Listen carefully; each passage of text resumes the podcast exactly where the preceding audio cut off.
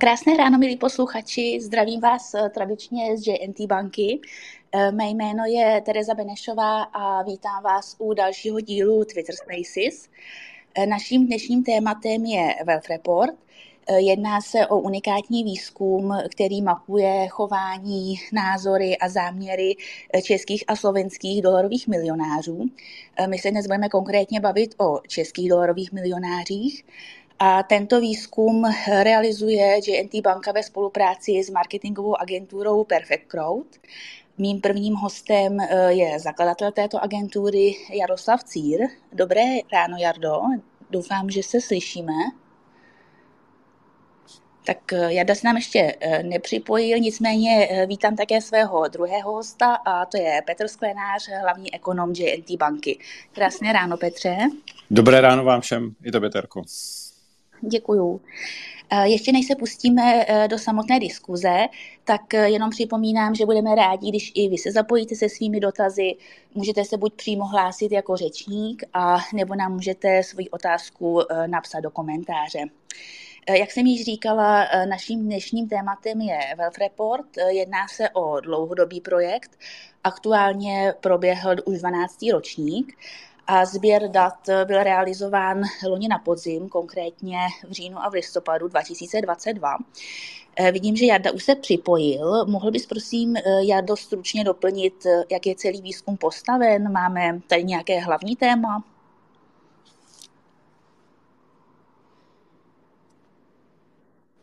Ano, dobré ráno. Děkuji, Trko. A vlastně výzkum probíhá už 12. Eh, rokem, to možná už bylo zmíněno.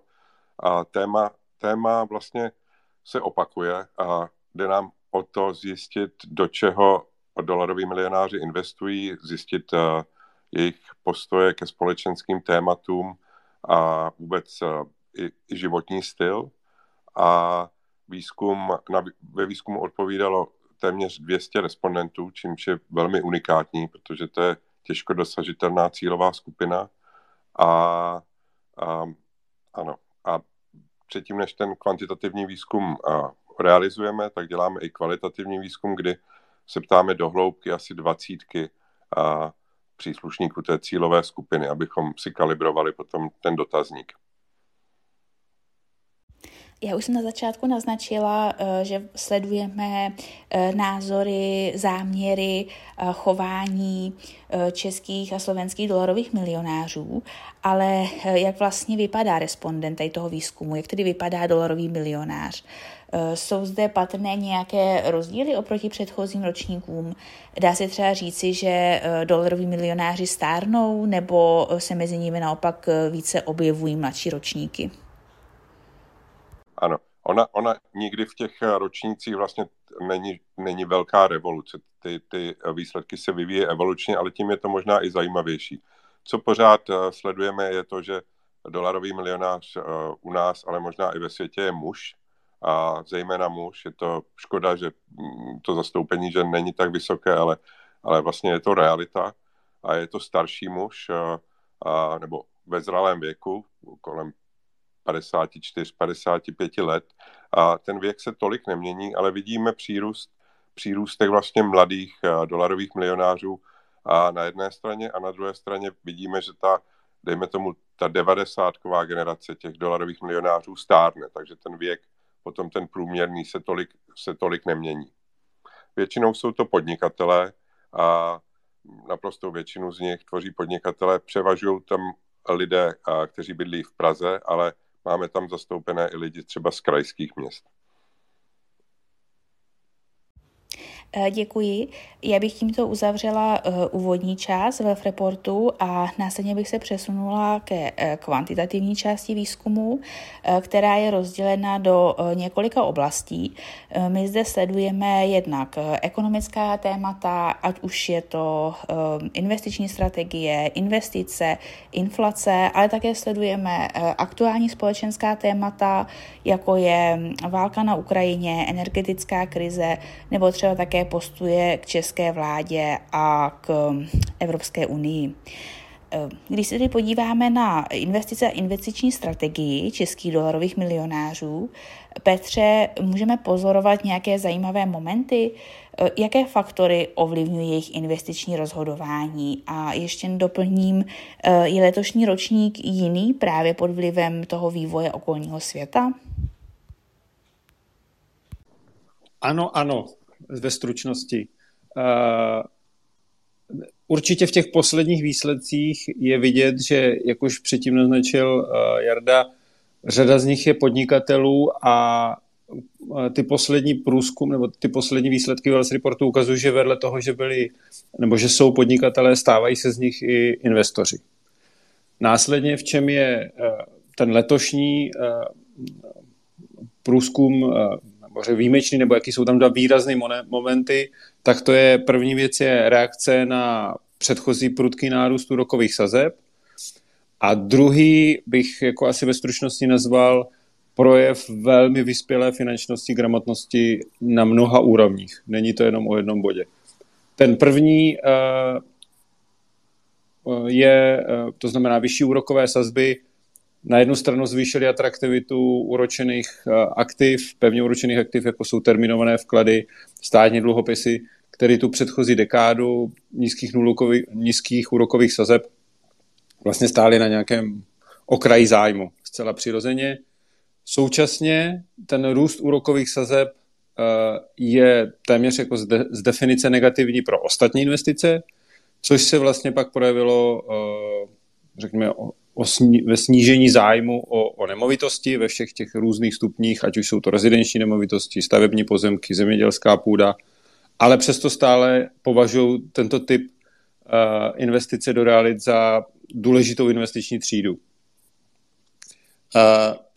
jen je o něco méně atraktivní než v minulosti, právě, jak jsem říkal, kvůli následku uh, nárůstu úrokových sazeb. A uh, pak, jak už si předtím zmínila, ten samotný sběr dat byl v loni na podzim, což byla jako doba, kdy v tom září, říjnu vrcholily výprodeje na akciových trzích. Ty akciové indexy se v západní Evropě nebo ale ve Spojených státech dostaly na, dvouletý, na dvouletá minima. A přesto čeští milionáři za nejatraktivnější investici v této situaci považovali nebo označili zahraniční akcie. Tedy vlastně odhlédli o takové ty krátkodobé pěny nebo jako ty nervozity a, a viděli v, eh, v, té, v těchto investicích dlouhodobou příležitost. A ten poslední vývoj mi dává zapravdu, dnes jsou akciové indexy asi o 30% výš. A e, to vlastně bych ještě jenom jako rozvinul do, drobně jako tu finanční gramotnost na ty nejvyšší úrovni. Potvrdili, že se, bychom řekli, jako správně rozhodovali v těch těžkých dobách, což jsou ty jako vrcholící výprodeje. A, a potom jako i o tom, jak odpovídali, jak přistupují k těm investicím do akcí. Čili, že nerozprodávají, řekněme, panicky, panicky ty akce, i když propadly.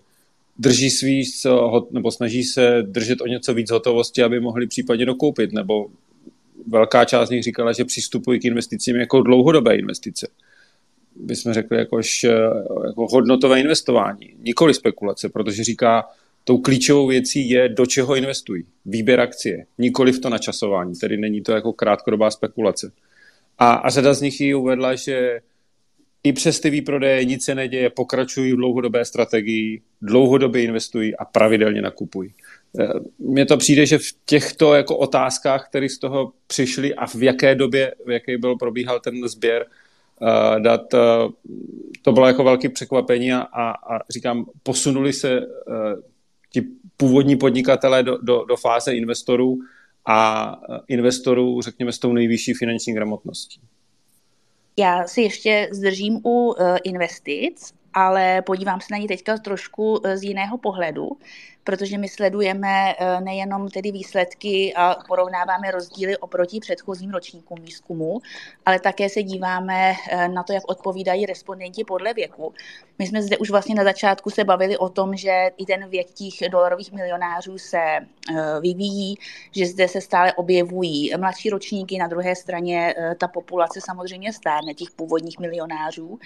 Jardo, pokud bychom se podívali na výsledky právě podle věku, můžeme třeba říci, že ty starší milionáři investují jinak než ty mladší čeští dolaroví milionáři? Já bych tady navázal na Petra, jak mluvil o té finanční gramotnosti a možná jeden, jed, jed, jeden, jeden investiční nástroj bych zmínil, to jsou akcie, které vlastně hrály velkou roli v tomhle ročníku. Oni, a je tam vidět ten příklon k akcím a ten příklon k akcím a je tažený hodně těmi mladými dolarovými milionáři, které si zmínila. A oni vlastně, a oni vlastně dlouhodobě vyhledávali spíš rizikovější investice. Ty akcie jsou rizikovější investice, protože, jak víme, a vlastně ta ochota riskovat klesá potom s věkem, takže oni jsou ti, kteří tenhle typ investic táhnou. Byly to investice v minulých letech hlavně do akcí, do kryptoměn.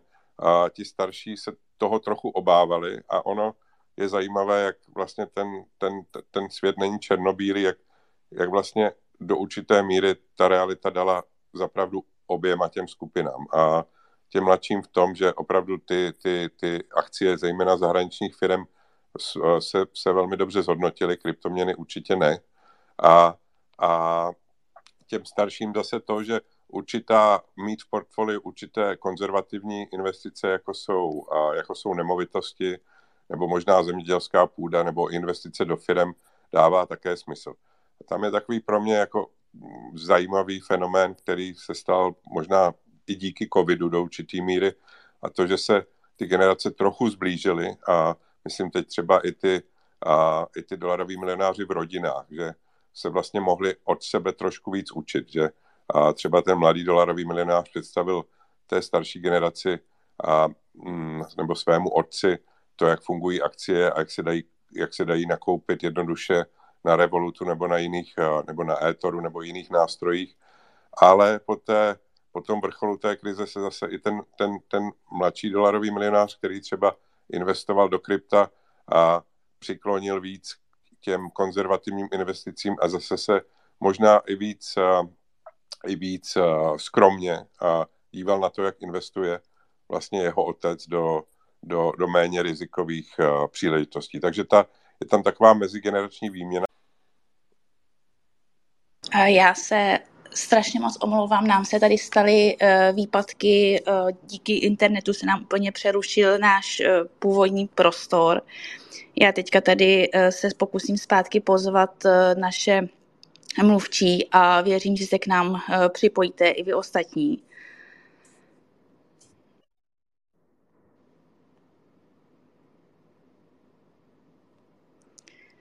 Eh, my tedy dnes se bavíme o Wealth Reportu, je to eh, unikátní výzkum, který sleduje eh, chování, názory a záměry českých a slovenských dolarových milionářů.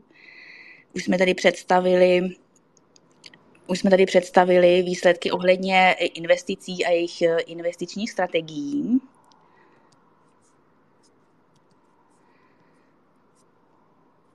Tak,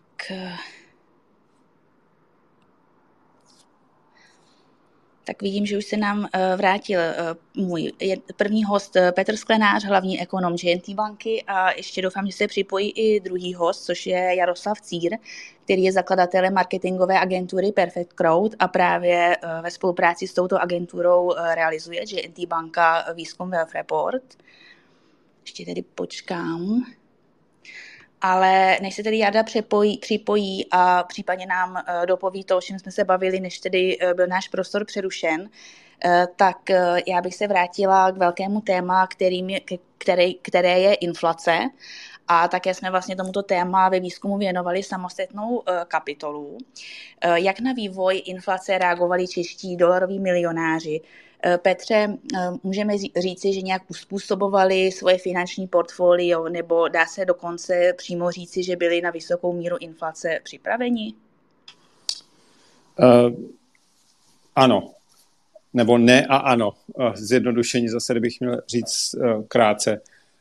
Asi bychom měli na začátku, kdybychom zalistovali těmi předchozími Wells reporty, které jsme dělali v roce 2021 třeba, tak eh, mezi eh, českými nebo česko, hlavně českými milionáři ta obava z blížící se eh, velmi vysoké inflace už tady byla. Už tady byla před jedněma dvěma roky a už v tom roce 2021 říkali, že se, řekněme, investičně připravují na příchod vysoké inflace. Už a tím pádem to, že ta inflace ještě akcerovala výrazně víc v loni, tak nebyli, nebyli tím zaskočeni, byli na to na, uh, připraveni.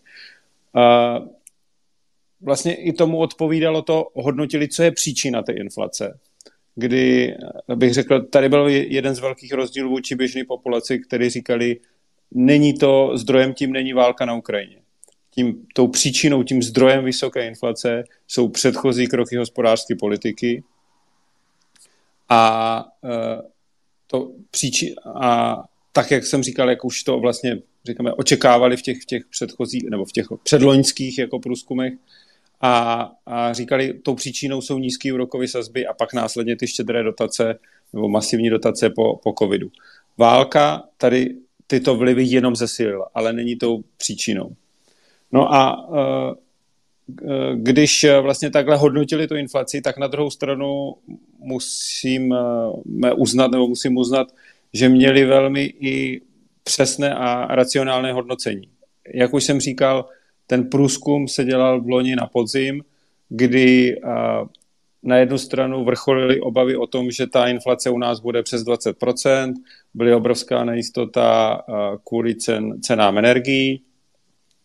A i přesto, když jsme se jí ptali, jakou očekávají v letošním inflaci, v, roce, v letošním roce očekávají inflaci, tak tou nejčastější odpovědí bylo, že ta inflace bude někde přes 10%, že bude zvýšená, ale nepodlehli panice na rozdíl od většiny populace, kde většina té populace očekávala inflaci prostě kolem 20%. Současně s tím všichni ti e, milionáři, a to bylo asi jedno z velkých překvapení, v drtivé většině asi přes, jako, přes 90% z nich odpovědělo, že souhlasí s restriktivní e, měnovou politikou ČNB, Dokonce více jak třetina z nich řekla, že ty úrokové sazby měly být vyšší, než, než jsou nebo než byly. A, a tady bych to ještě potrhl, většinou jde o podnikatele. Takže neplatí některý bych řekl až jako stereotyp, že podnikatele chtějí jenom levné financování. Ne, vnímají o tom, že, ten, že inflace je velmi vážný společenský a ekonomický problém a musí se řešit restriktivní měnovou politikou. A kdybych se vrátil tady takovým dlouhým úvodem vlastně k tomu, o čem jsme se bavili o, těch invest, o, o, o tom investování, tak jak už jsem říkal, v těch předchozích průzkumech říkali, že, eh, že čekají, eh, čekají vysokou inflaci a začali se na ně připravovat, tak když jsme se jich na to ptali vlastně v loni na podzim, tak říkala, inflace nás nepřekvapila, jsme na ní připraveni a svoje investiční strategie jsme neměnili, protože už jsme, už jsme, byli, už jsme byli na to připraveni. Uh, to znamená, a, a, a ještě vlastně uvedli k tomu, že uh, věří, že to jejich nastavení uh, toho investičního portfolia, který je v rizikových aktivech, který můžou reagovat na inflaci, to znamená, ať už jsou to nemovitosti, anebo hlavně ty akcie, tak říká, dlouhodobě uh, to moje investiční portfolio bude překonávat tu inflaci. A toto bych jako podtrhl, to je vlastně uh, další ten projev uh, finanční gramotnosti, že se nesoustředuje jenom na tu aktuální, na tu in, aktuální inflaci pro ten jeden měsíc, jestli mě ty akcie vydělávají nebo překonávají tu inflaci pro, pro ten jeden měsíc, ale říkají, na tom mým investičním horizontu 3-5 let já tu inflaci porazím uh, v rámci s tím svým investičním portfoliem to bych jako řekl, to znamená, neměnili to, protože už proto, neměnili ty svoje investiční portfolia, protože už na, ně, na tu inflaci byli připraveni z těch předchozích dvou let. Já bych u inflace ještě eh, chvíli zůstala, protože eh, my ve výzkumu sledujeme nejenom názory eh, českých dolarových milionářů, ale zabýváme se také odpověďmi z běžné populace. Chovají se doloroví milionáři jinak, pokud je srovnáme s běžnou populací, ať už třeba jde právě o inflaci, nebo třeba i na reakci a souvislost s energetickou krizí? Uh, tady, kdyby jsme začal, kdybych začal tou druhou otázkou, to znamená reakci na energetickou krizi, tak tady v principu ten velký rozdíl nebyl mezi milionáři a tou běžnou populací. To znamená, všichni na to nějak jako reagovali, nebo nevětší, velká část z nich na to jako reagovala v rámci těch svých možností, někdo se snažil fixovat ceny, někdo hledal o tom, jako mezit spotřebu, někdo říkal, že, že řešil třeba jako zateplení uh, nemovitostí, nebo hledali alternativní zdroje energie, závisí, co to bylo od solárních panelů až tepelný čerpadla a podobně. To znamená, ten, ten průměrný milionář byl, řekněme, o něco aktivnější než, než ten průměrný Čech. I souvisí to s tím, že má větší možnosti, ale v principu ta reakce byla velmi, velmi podobná a až bych řekl překvapivě velmi podobná, vlastně jako stejná. To, v čem byl rozdíl, je, eh, a to, co už jsem zmiňoval, byl v reakci na tu inflaci. A, a první věc je, že eh, řekněme, ten, tu zvýšenou inflaci už očekávali v těch, v těch předchozích dvou letech. Následně v tom loňském roce se nenechali na rozdíl od, bych řekl, běžné populaci vystrašit některými těmi mediálními titulky nebo titul, titulky v médiích. Zachovali, bych řekl, jako chladnější hlavu, hlavu a hodnotili tu situaci střízlivě, méně emocionálně. Tvrdili, že ví, co je příčina, nebo věděli, co je příčina. Věděli si, že to je vážný problém který rychle neodezní nebo nestratí se jak pára nad hrncem, ale bude to nějakou delší dobu trvat. Ale současně si byli vědomí, že to řešení přísnější měnová politika už tady nastala, že to bude začít postupně přinášet ty, ty, ty své ty svý, uh, plody. To znamená, nebyli zaskočeni, nebo ta populace byla naopak výrazně víc jako zaskočena a vystrašená a za tu příčinu té inflace považovala válku na Ukrajině. V tomto, byl, v tomto byl ten rozdíl v hodnocení, nebo v hodnocení příčin inflace a následně byly podstatně umírněnější nebo řekněme racionálnější očekávání měli k tomu, k tomu dalšímu vývoji. A ty si, Petře, mluvil o tom, že e, u těch českých dolarových milionářů můžeme pozorovat, e, že mají dobrou investiční nebo finanční gramotnost. Myslíš si, že e, třeba i toto je vlastně to, proč oni nepanikaří a reagují na ty vyhrocené nebo na ty krizové situace lépe než běžná populace? Řekl bych, že jsou tady asi dva, dva faktory. První věc je, že si postupně získali za ty roky nějakou zkušenost. Jo, prošli si eh, výprodej na, na, na finančních trzích v roce 2008, v, při krizi eurozóny 2012, během toho covidu 2020. To znamená, jedna věc je, že vedle těch řekl pasivních zkušeností, že, že se někde to přečetli, zjistili, tak získali i tu praktickou zkušenost, jak se v té situaci chovat nebo jak, jaký, jaký může být eh, ten, ten vývoj. Druhá věc je, eh, že měli eh, lepší čtení té situaci. Chápali o tom, že ta situace už, nebo že ty rizikové faktory k té inflaci tady nazrály a eh, nebyli tím jako zaskočení, pak říkám nepanikařili a pak si byli vědomí, co je, co je to řešení nebo co, co je ta, co je ta, ta, ta příčina.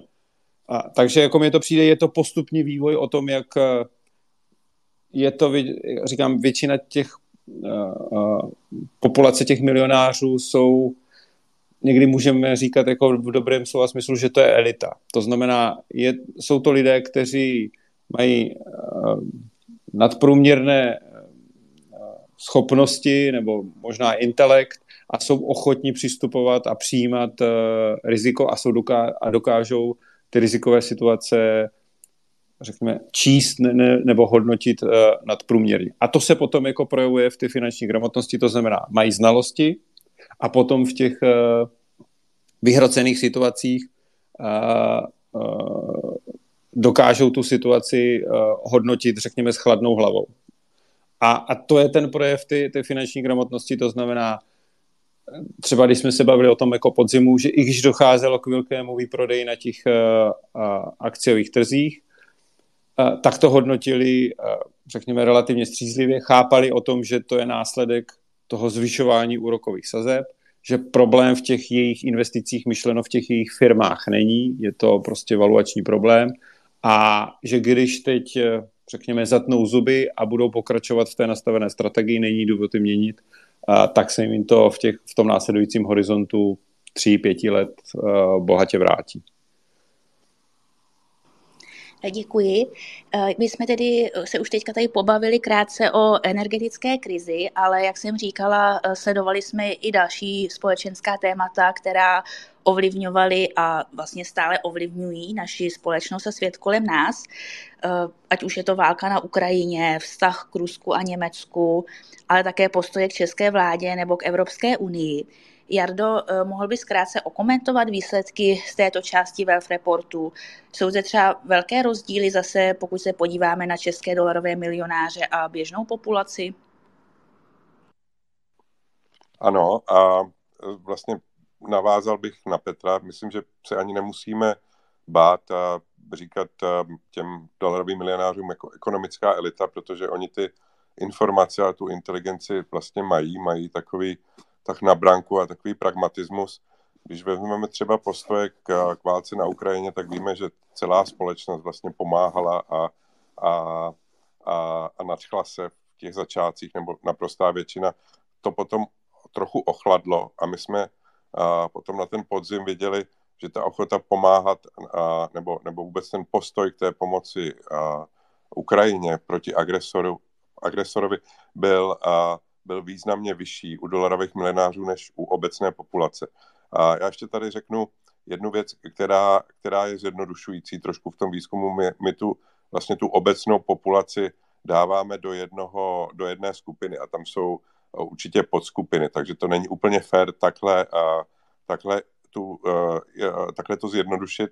A například zajímavý fenomén je, že ti dolaroví milionáři mají velmi společné názory s mladou generací v Česku, ať, ať jsou to bohatí nebo nebohatí lidé. Prostě ti mladí s jejich možná jako zdravým pohledem na věc a se chovají podobně jako ti, jako ti dolaroví milionáři.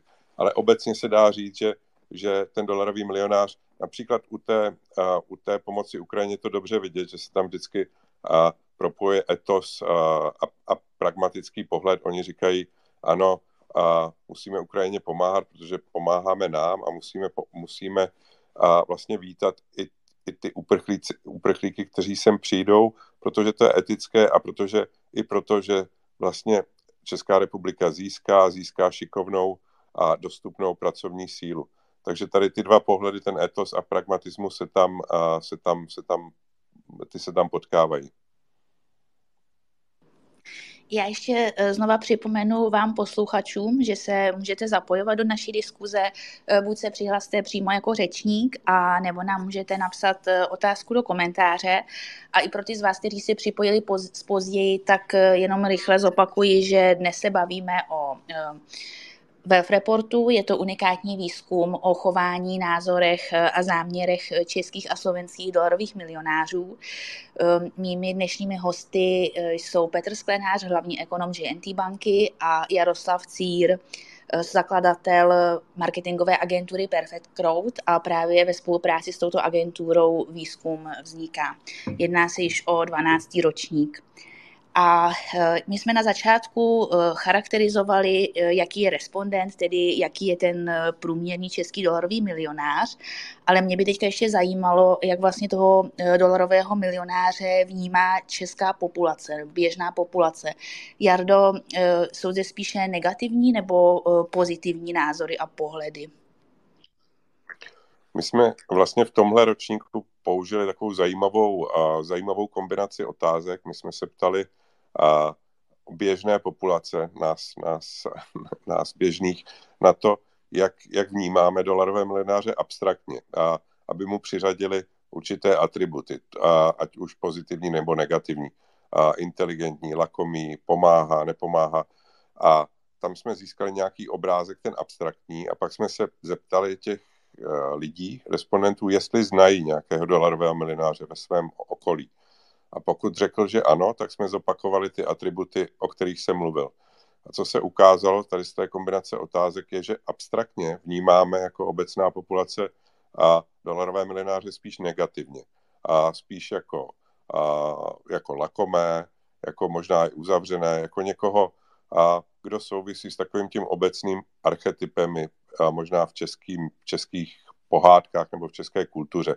Ten Trautenberg nebo ten kníže pán, který vlastně ty je z mozolů eh, těch, eh, těch, eh, těch poddaných. A on se, tam, on se tam pořád projevuje.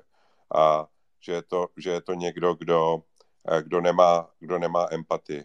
ale zajímavé bylo a ten odraz té reality, protože jakmile ten člověk někoho znal, tak už vlastně věděl, že, že, a, že ten člověk, ten, ten dolarový milionář je zřejmě zapojen v komunitě, pomáhá, oni, oni, oni pomáhají často konkrétně nebo i přes neziskové organizace.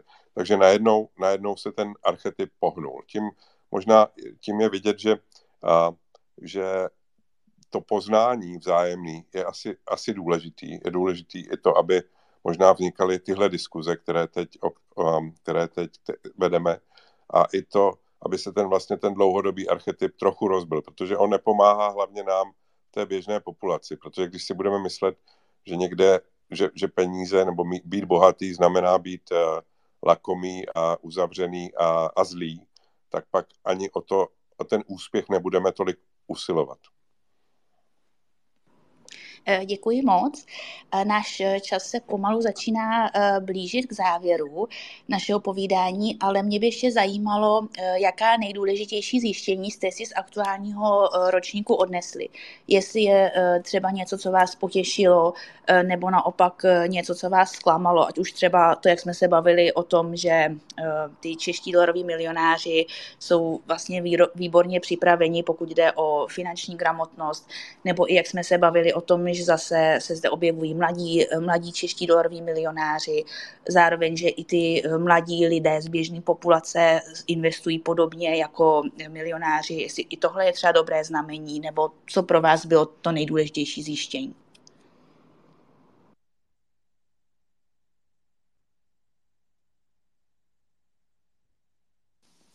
tak já, kdybych uh, začal uh, já bych řekl, že v tomto průzkumu jsem vlastně neměl uh, nějaké negativní překvapení, nic mě nesklamalo. Naopak jsem si přinesl, nebo odne, jako přišel, odnesl jsem si při, tom, při té analýze jako spoustu pozitivních překvapení.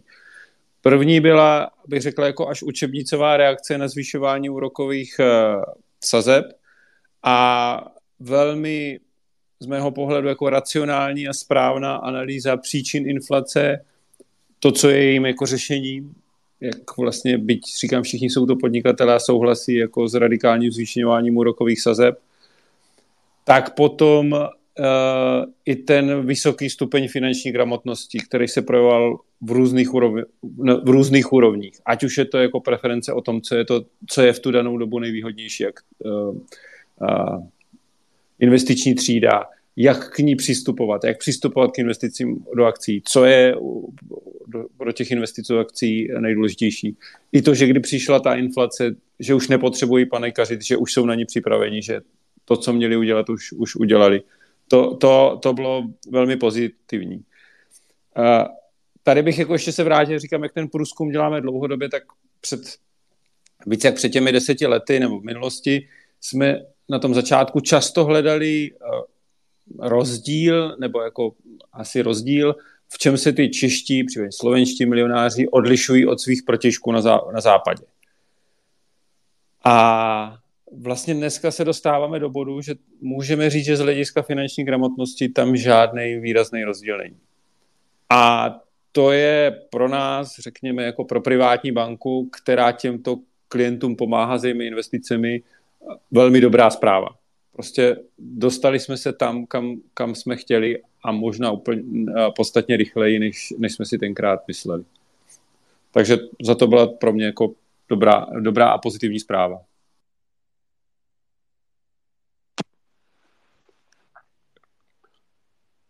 Pro mě, jako pro někoho, kdo není přímo z oboru finančnictví, jsou nejzajímavější ty, ty společenské trendy v tom výzkumu, a tady vlastně bych zopakoval to, co, o, o čem už jsme mluvili, a to je to mezigenerační tření, dejme tomu, a ať už jde o postoje, nebo ať už jde o, o investice, to, že ti, ti mladí dolaroví milionáři, ta nastupující generace vlastně je ten tahoun těch, těch investičních nástrojů, jako jsou akcie do zahraničních firm a možná vlastně oni, a oni táhnou to propojení nebo to propojení se Západem, jak, jak o něm mluvil Petr, to, jak se už málo vlastně ten, ten mladší dolarový milionář liší od toho a, svého protějšku na Západě.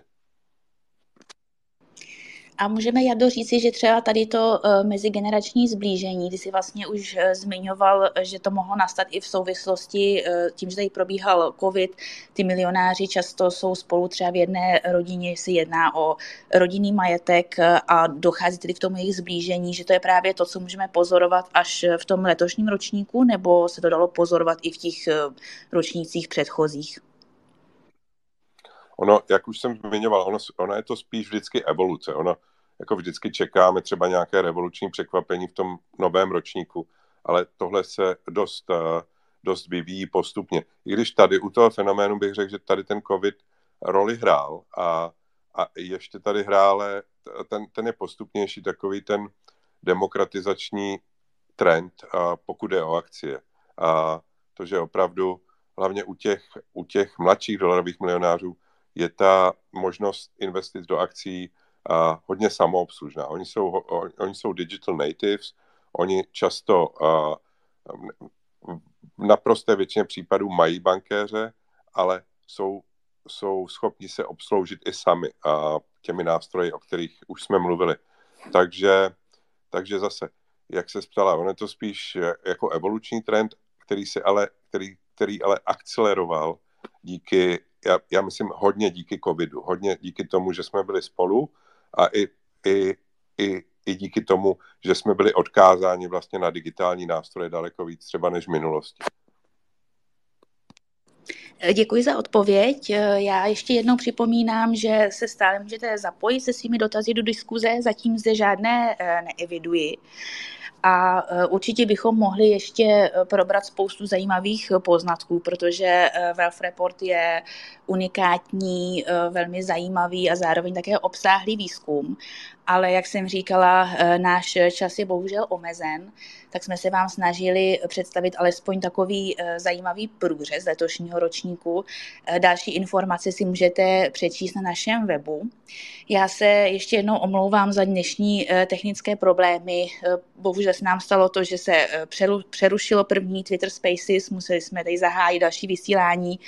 Samozřejmě eh, obě tyto vysílání si budete moct eh, přehrát později ze záznamu přímo tady na Twitteru a zároveň se také můžete poslechnout prostřednictvím aplikací, jako je Spotify, Apple Podcast nebo Google Podcast. Najdete nás tam pod profilem JNT Banka Podcast. Já samozřejmě se stříhám tyto, dva, tyto dvě diskuze dohromady, abyste to měli všechno ucelené v jednom, v, jednom, v jednom prostoru, v jednom vysílání. A protože tedy zde už nevidím žádné dotazy nebo nikdo z vás se nehlásí, tak mě nezbývá, než, než se s vámi rozloučit, poděkovat vám všem posluchačům, že jste s námi trávili dnešní ráno a také poděkovat mým dnešním hostům. Přeji vám všem eh, pohodový den a budu se zase těšit brzy naslyšenou.